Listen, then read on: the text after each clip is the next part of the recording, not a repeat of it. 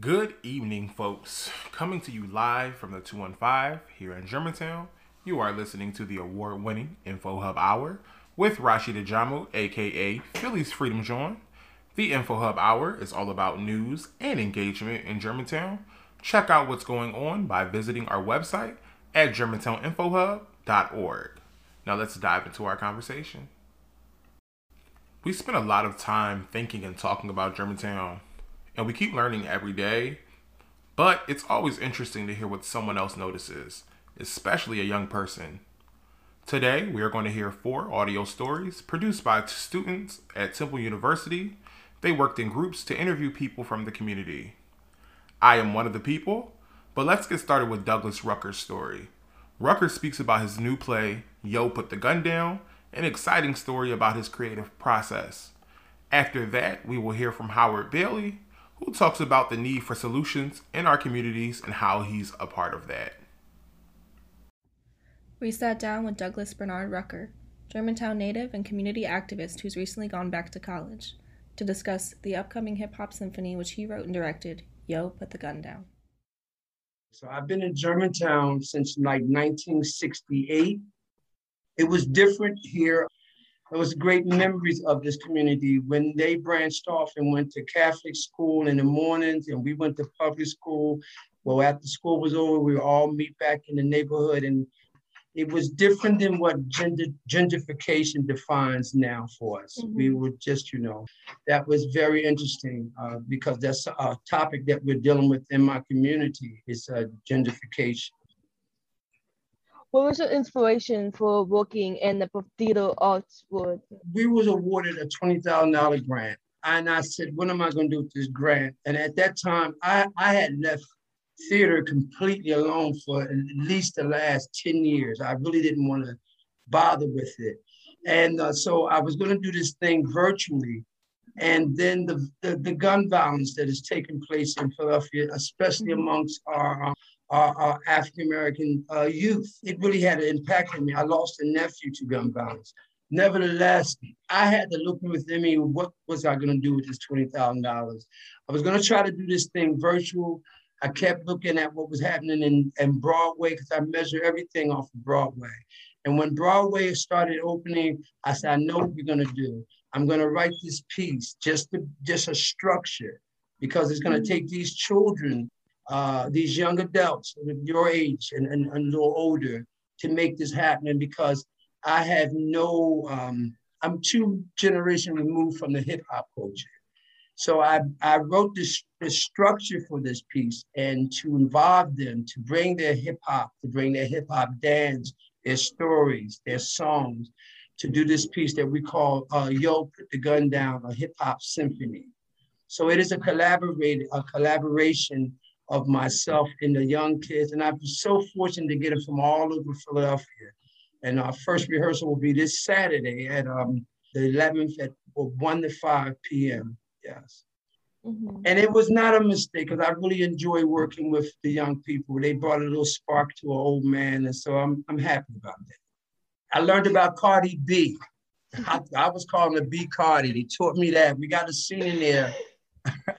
now that we've gotten your introduction to this industry, do you think you can describe the work you have done as the executive producer of The Chew? for this specific project, Yo Put the Gun Down, a hip hop symphony, I'm a playwright and, and director. So it's like two different things. My concern really is about trying to uplift my community. I do not believe in that word giving back. I, I, I really don't like it. I'm trying to give forward. I think when you give back, a person stays there and wait for you to give. But if you give forward, then they got to move with you to get it. So I always use the terminology giving forward.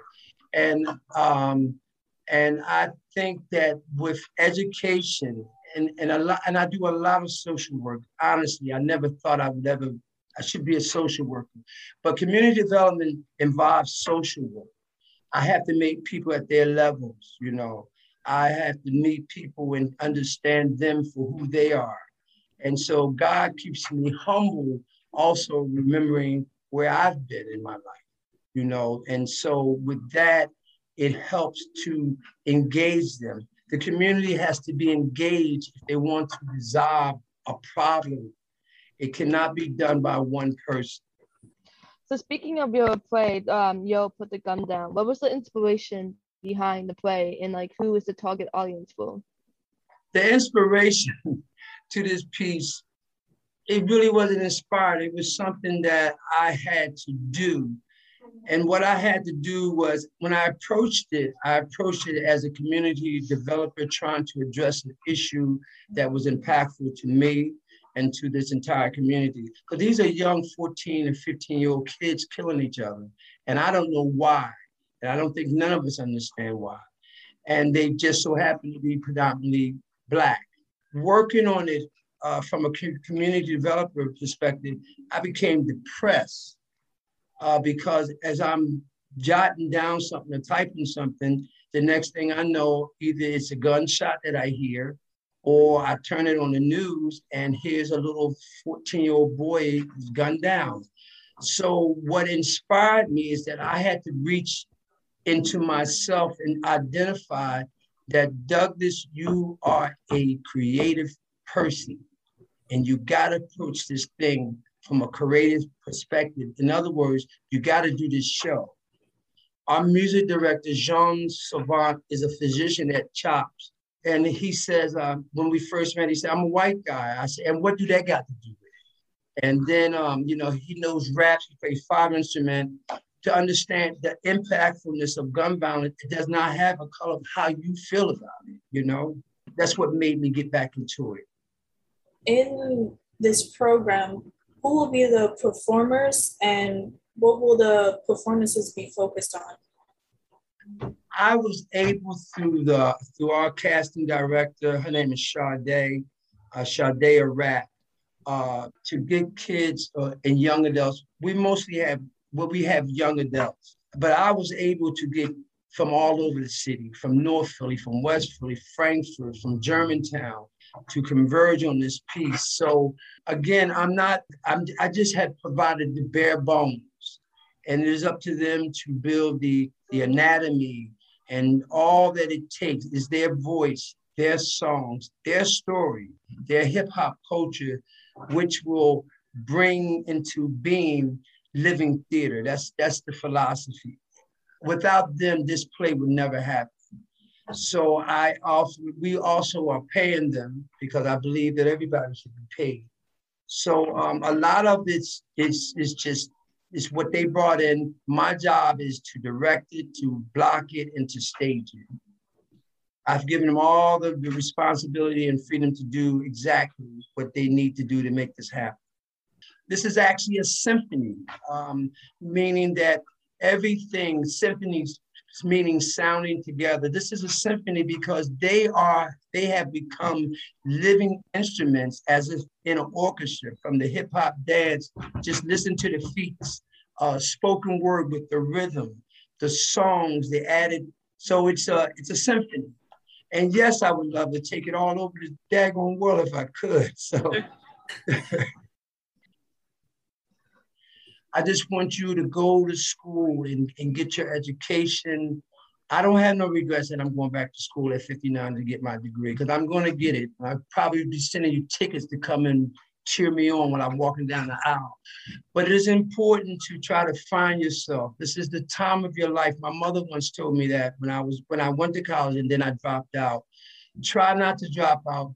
Be um, be really really careful. You're surrounded and who you associate yourself with in college, and strive to be the person that you are. You you're meant to be. Everybody has a story to tell. That your story be that of triumph and not tragedy, and just be the best that you can. And if you can do that for me, I'm the happiest man in the world. And I thank you for letting me be on this uh, program. Looking forward to seeing you at the show. Mm-hmm. All right. And as I always say, you have a tall day.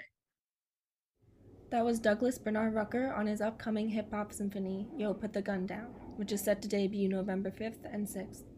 Tickets for the show can be purchased at flipcause.com. Hello, everyone. I'm Luisa Suarez. And I'm Alexis Beckett, and this is Philly Voices from Temple University.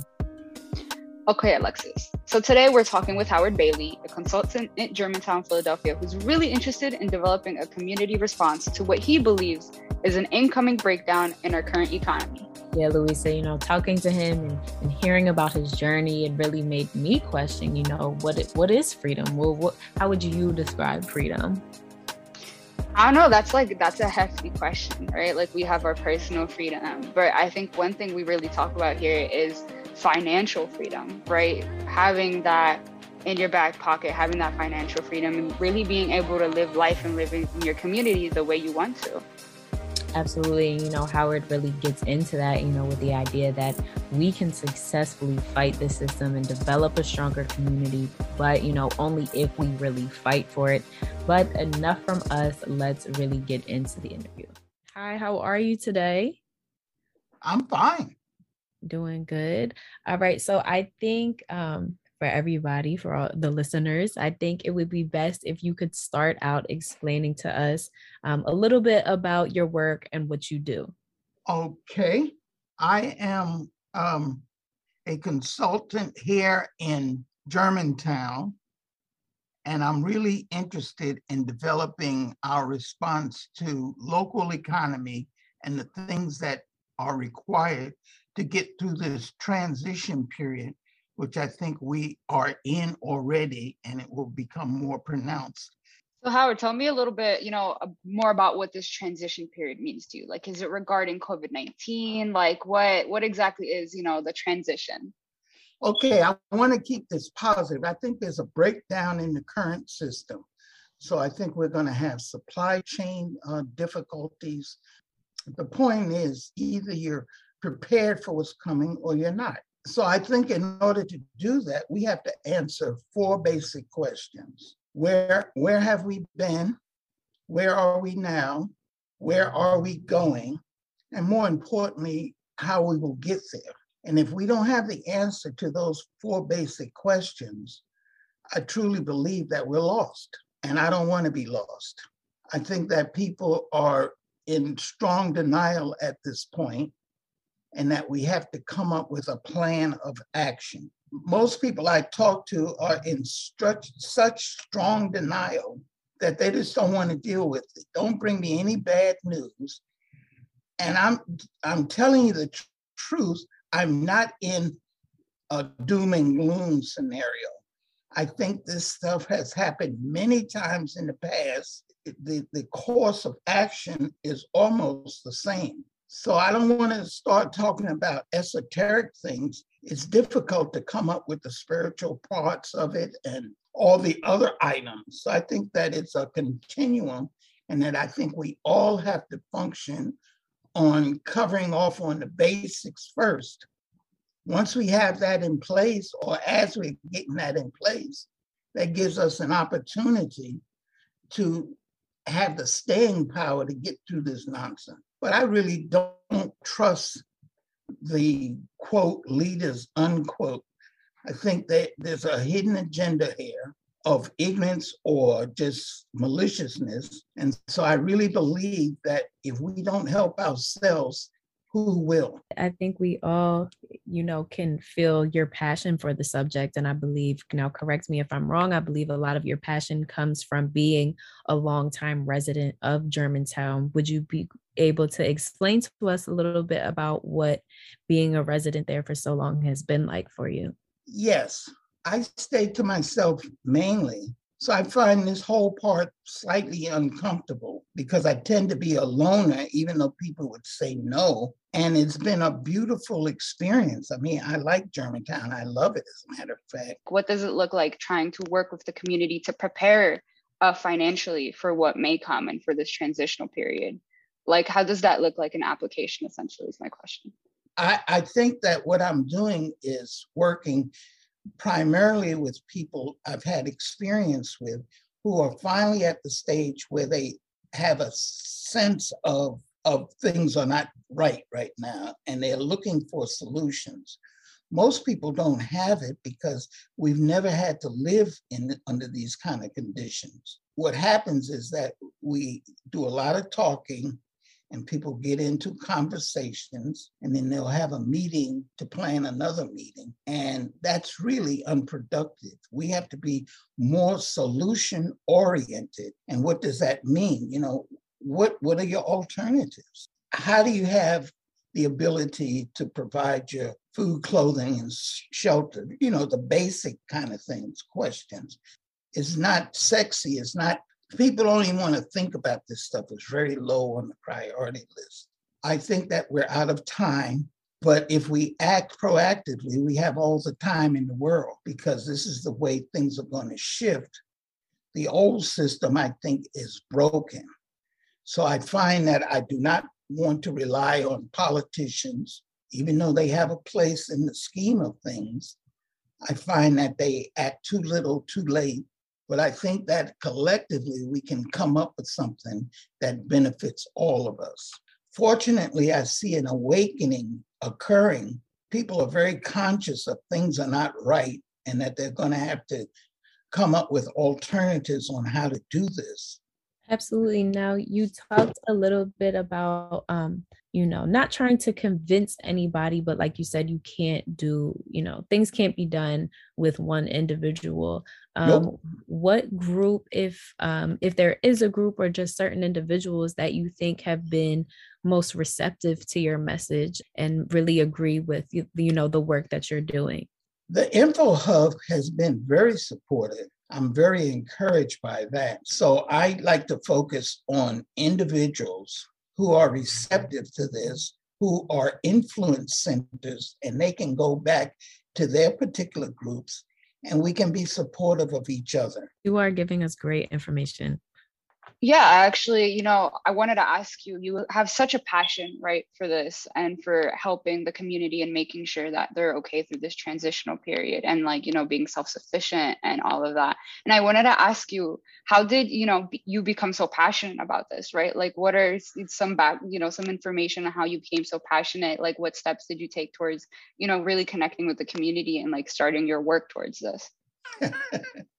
I've been at this longer than you were before you were born. The thing is that I graduated from high school when I was 15, went off to college. I've been in the Army, I've been in uh, corporate America. And I looked up and I said, this is not this is not what I want to do. This is not what I want to be. So then I switched over to being a servant. I've been around this enough to know that the model that we are operating against is not for me. I mean, it might be for everybody else, but I lost, I was losing my humanity and I didn't want to do that. So then I started looking for how can we compensate for this? I think we have the answers to get through this. Of course. And, you know, I think this idea of seeking freedom is a very powerful one. So I kind of wanted to ask you, like, are you still on this journey of like seeking freedom? Or like, do you think like you are free, like you've reached that freedom? And I guess I also wanted to ask you, like, what does that freedom mean to you? Like, is it finding your humanity? You know, the thing about this kind of stuff is the very act of defining things taints it. And so I'm wide open. I'm, I don't want to put pigeonhole it and say this is the way to do it. and It's the only way. I'm responsive to my environment, people around me. We're working on this collectively, and it will not be a lot of people. It'll be only a, a handful of us that actually find a path that actually works. You asked me the question Am I free yet? No, I am not. I will be because I'm going to help others find their freedom. And by doing that, I have found my own. Time is of the essence right now because I think that the system is imploding. And I might be wrong on that because you can't believe any of the stuff that you're hearing right now. Absolutely. And I think you've given us a lot of great information and you've you've just expressed um, the urgency of the essence of time. Um, if there was one thing um, that you had to also emphasize that you could leave with the listeners? Stop talking about this stuff and do it. Absolutely. And thank you so much for your time and helping us out um, today. Thank you on behalf of the rest of us.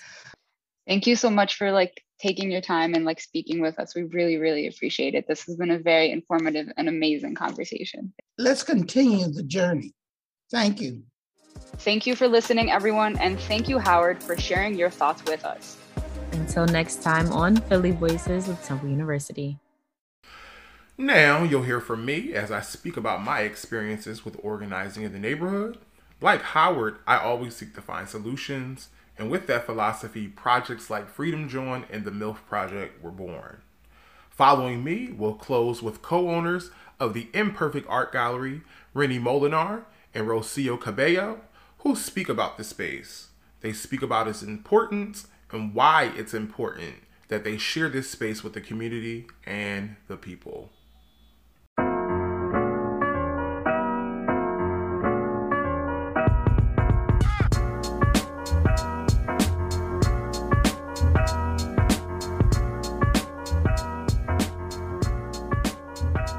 Good afternoon, everybody. My name is Mary Sucro. And my name is Serena Mam. And welcome to our podcast. On today's episode, we're bringing on a very special guest named Rashid Ajamu. He's a reporter for the Germantown Info Hub. Rashid was born and raised in the area and has successfully made positive impacts in Philadelphia. Rashid Ajamu is also a co organizer for the MILF Project, Mom I'd Like to Fund, and has won an award for the Freedom Drawn Social Media Hub. Rashid, thank you so much for taking time out of your busy schedule to come on our podcast. We really appreciate you doing. So, could you tell us more about how you started the MILF Project and why you want to help Black mothers in Philadelphia? Um, well, yeah, that's really easy. So, um, I'm partnered with Puss Tea, which is essentially a holistic feminine wellness brand actually started by another neighbor here in Germantown. Her name is Asia. And she came to me because she wanted to put together some kind of fund or some kind of drive for mothers in need. So she came to me, wanted to know how that could look like with my organizing background. And so I essentially just went over everything, kind of thought about some stuff and where she and I and our values align. And so a lot of one of the biggest things that we cater to is Black women. And so I was raised by a well a black grandmother, so sort of like a single black mother, and she's a black mother, and she's also a um not a doula. What's the other one? Oh no, she is a doula. She's a doula, and so she does a lot of help with overall new mothers, mothers who are you know whose children may be older and so that's kind of where we came to that conclusion that we wanted to kind of help Black mothers, especially since it's a pandemic. And of course, people aren't able to really pay their bills. They're a little bit behind on things like rent, utilities. And so that just seemed like the best bet for us. That sounds great. Um, so, why would you think that Black mothers don't get as much support in the system to support the motherhood and take care of their families? Well, I think that that is both a racial and gender, you know, question. I think overall women in general don't get the support that they deserve because they are born and socialized to believe that they're supposed to be caretakers before anything and that this is supposed to be something called that maternal instinct, right? And something that all women are supposed to be born with. And that's not the case. No matter who you are, when you're a parent, you need help, right? That mm-hmm. idea that it takes a village is truly one that's real. So, how much have you raised so far with the fundraisers? And can you explain exactly where people's donations will be going? Yes, I can absolutely do that. So, our goal was $10,000 and we actually got to $10,202. So, we're actually surpassed our goal and we just surpassed that goal last week. I actually went on to go post about it. Actually, no, we, we passed it at the beginning of this week. I went to go post about it and I checked. The last time I had checked was the Friday last Friday, and last Friday we were at about eight thousand and something. So the crowd fund and overall donations from people has been kind of moving slow. So in my head, we still had somewhere to go.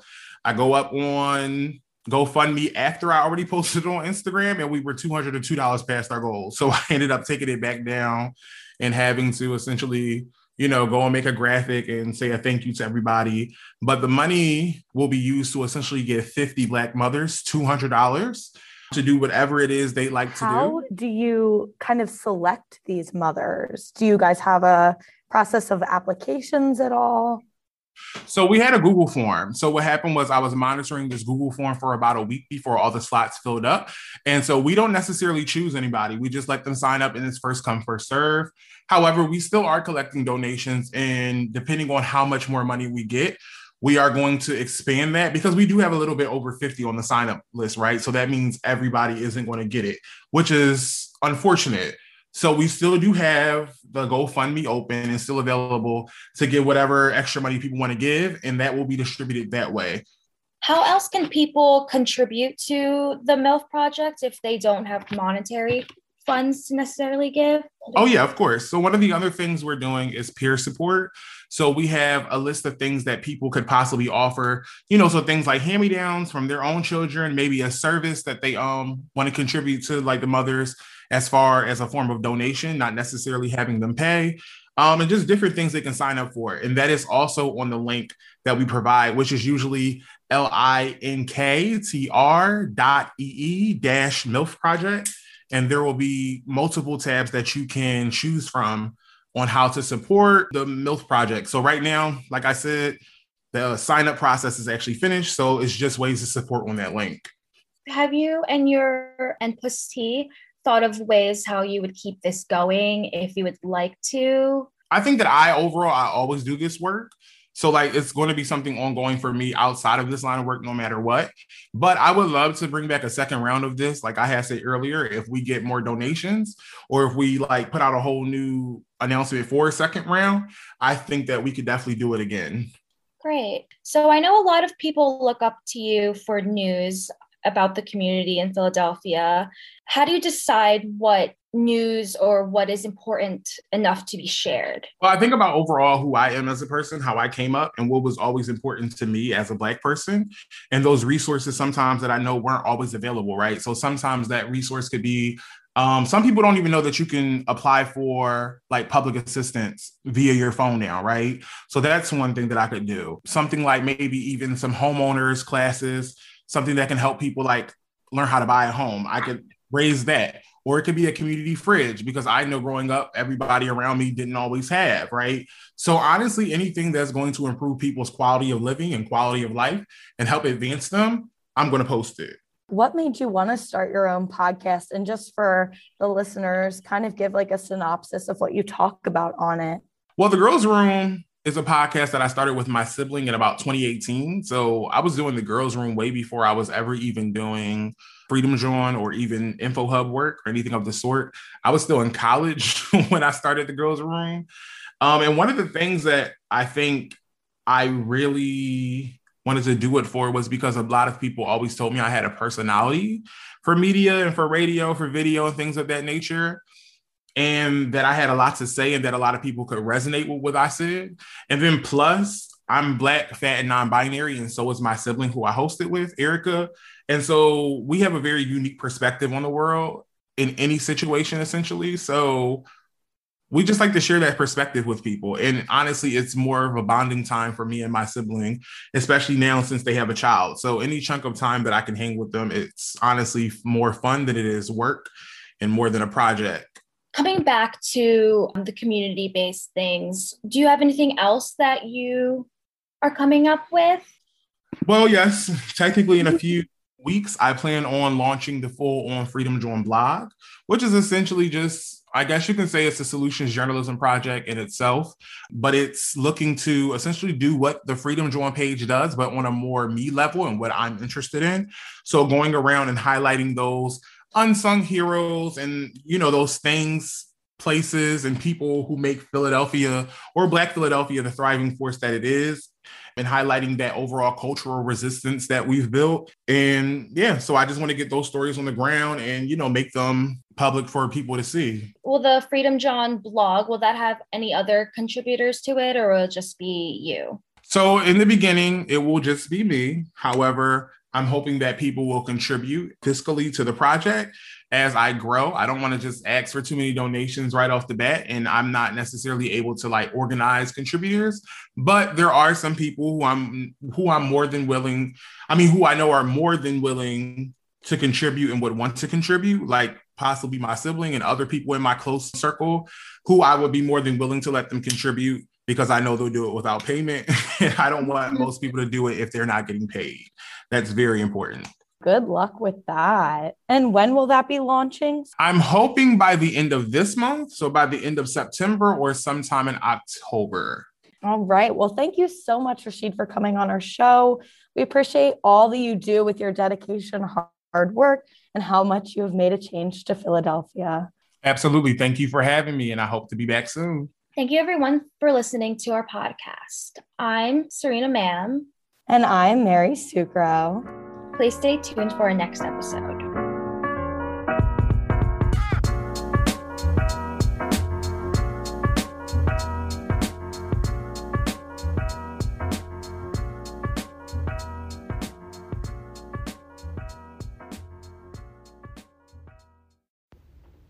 Renny Molenaar and Rocio Cabello have run Germantown's Imperfect Gallery for nine years. The couple has been together for 31 years. The pair shut the gallery down due to the COVID 19 pandemic for a year and a half, and we spoke with the couple as they prepared for the gallery's reopening. I'm Rocio Cabello. I am a visual artist originally from Peru. I came in 1978. I was 15. To, I arrived in New York and I stayed there until 2002 when I moved to Philly. Um, I'm a visual artist, but I've been collaborating with Renny pretty much ever since we met, right? um, he'll tell you his half, but we met in the Bronx in 1989 uh, while he was running his first gallery and um, well that's that's what started it all and it's been we've been together 31 years in different boroughs of new york and eventually we moved here and we started doing the same thing that we did in New York. we met in the Bronx. I had my first gallery there and my other art related ventures. And here we are in Philly. What were like your core inspirations for opening the gallery? The importance of having an, an alternative art space where the artists who have voices who are not necessarily accommodated in the commercial world or in the institutional world. I, I thought it was really important that they had a forum, that we have provided a forum. a forum. So that's been our our approach to gallery since you know since since the 80s in my case. Um, and it's been a political medium. It was, it's always been a question of how do you provide a space without censorship so that artists can speak their passion, express themselves. And sometimes it's political, sometimes it's more complicated than that. Um, and it's important to be able to have that without all the frills or the the the fanciness or, or the need for sales. We don't because we are not for profit. We are always begging for money, um, and that allows artists to have the freedom to do the things that you couldn't do otherwise. Because if I was dependent on and making you know seven thousand dollars a sale a month, um, we would only be showing certain types of art, and that's not why we exist. It was a void that we could fill, and not just for us, but then we knew that there were artists around. It's just everybody goes downtown to show or to look at other people's art, out, yeah. to hang out, to drink, to for everything. Everybody goes downtown, and we really wanted to to change that. You mentioned you were running everything during COVID. Nadia and I were kind of wondering how that happened. Like, how did you operate? What kind of things changed? Let me clear that we weren't running things like okay. normal at all. At all. So right. we we shut down, but we had to close down for a year and a half. But we have a, a window. We've been using we've been using the window. We've been using the fence across the street um, that the school allows us to use. So we, we've been we created prisms there were these three-sided columns that had um, different artists. So we, we had different ways of um, bringing the art to the streets. We were we didn't do the online thing. That didn't that wasn't exciting for me. And with your grand reopening happening, what changes have you guys made to your studio? Pretty much none. I mean, in terms of changes, we're Um, we have new lighting, so the place is bright. Uh, every year since we opened, we start the season, which is September. We started with the Germantown show. Artists from everywhere, anywhere can participate with one piece each. And last year we broke our record and we passed 100 artists that showed up for the sign up. Looking forward, after you've been through such a hard year, I assume you guys have a lot of plans for what's going to happen, right? There's so many things, so many options, so many possibilities. So we have to do it. And, and We have to the minute you as start programming, going. it's exciting. There's so many amazing artists, so many. I'm like a little kid when this artists don't stop amazing me. And you, you, there's always six people who are so excited about their work. You just want to make sure they get a show. We are planning ahead and at the same time we have learned this year how to be nimble which is not always easy for me but we've had to change our plans so many times this year and a half that it's kind of you're you almost get a little traumatized about planning too ahead because you don't know if you're that's going to be you know if we're going to we're going to have to change in a couple of months direction so yeah, we're I just- stopped. I stopped curating. I stopped telling artists. yeah, just um, everything is on hold. Forget about it. Mhm, mhm, because it was so hard to to really plan ahead. So we're just we're really optimistic that we're gonna this is gonna keep going and well We're excited. we are excited. We're excited. Yeah. So, but otherwise, I think everybody's ready. People are ready. People are excited to see some work and to to see people, human beings. hmm Yes, of course. and as we're wrapping up, is there something like very important that someone coming into your gallery will learn or that will make them want to come back again? I think the warmth and spirit that we try to generate is really intentional. It's really important. Um, and anyone who has had the experience of going to a gallery before, which are cold and sterile usually, even when the art is and intimidating. So Yeah, they- even if it can be intimidating for a lot of people. it disregarding the quality or, or, or, or the, the temperature of the artwork, the spaces, because of whatever reason leads people to operate in that way, they tend to be cold. And so we like the funkier, warmer um, spaces. Um, and I think we're still too gallery like. I, I would like to get even funkier. Um, by that I mean, you know, not not having the clean, pristine walls and having art that's so different from each other. Uh, the Germantown show is beautiful in the sense that it's a non-curated, non-judged, non-jury. It's There's always no a surprise. rules. It's every year is a surprise. So you bring your work in, and that as long as you fit the criterion, um, you're in. So my we don't judge it. my judge is sort of doing the dance of who's who's conversing with each other, which pieces, and how you hang a show really, excuse me, really determines how the pieces bounce off each other because it's a visual experience. So as a viewer, you're standing in front of many pieces and how they how they Speak how you other. consume them, how you, um, how you go from one to another, um, defines your experience. And it's important that the experience in our space is about is is, is art centric, but it's very humane. It's very much about a people experience. So it's nice. It's kind of a relaxed feeling, and and it's nice to see that. I think it puts people at ease. And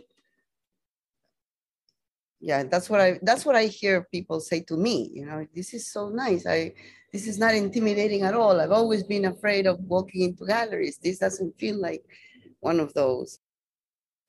That was Renny and Rocio, owners of the Imperfect Art Gallery in Germantown. Their ninth annual reopening show is available for the public until October 16th. More information available on their website, www.imperfectgallery.squarespace.com.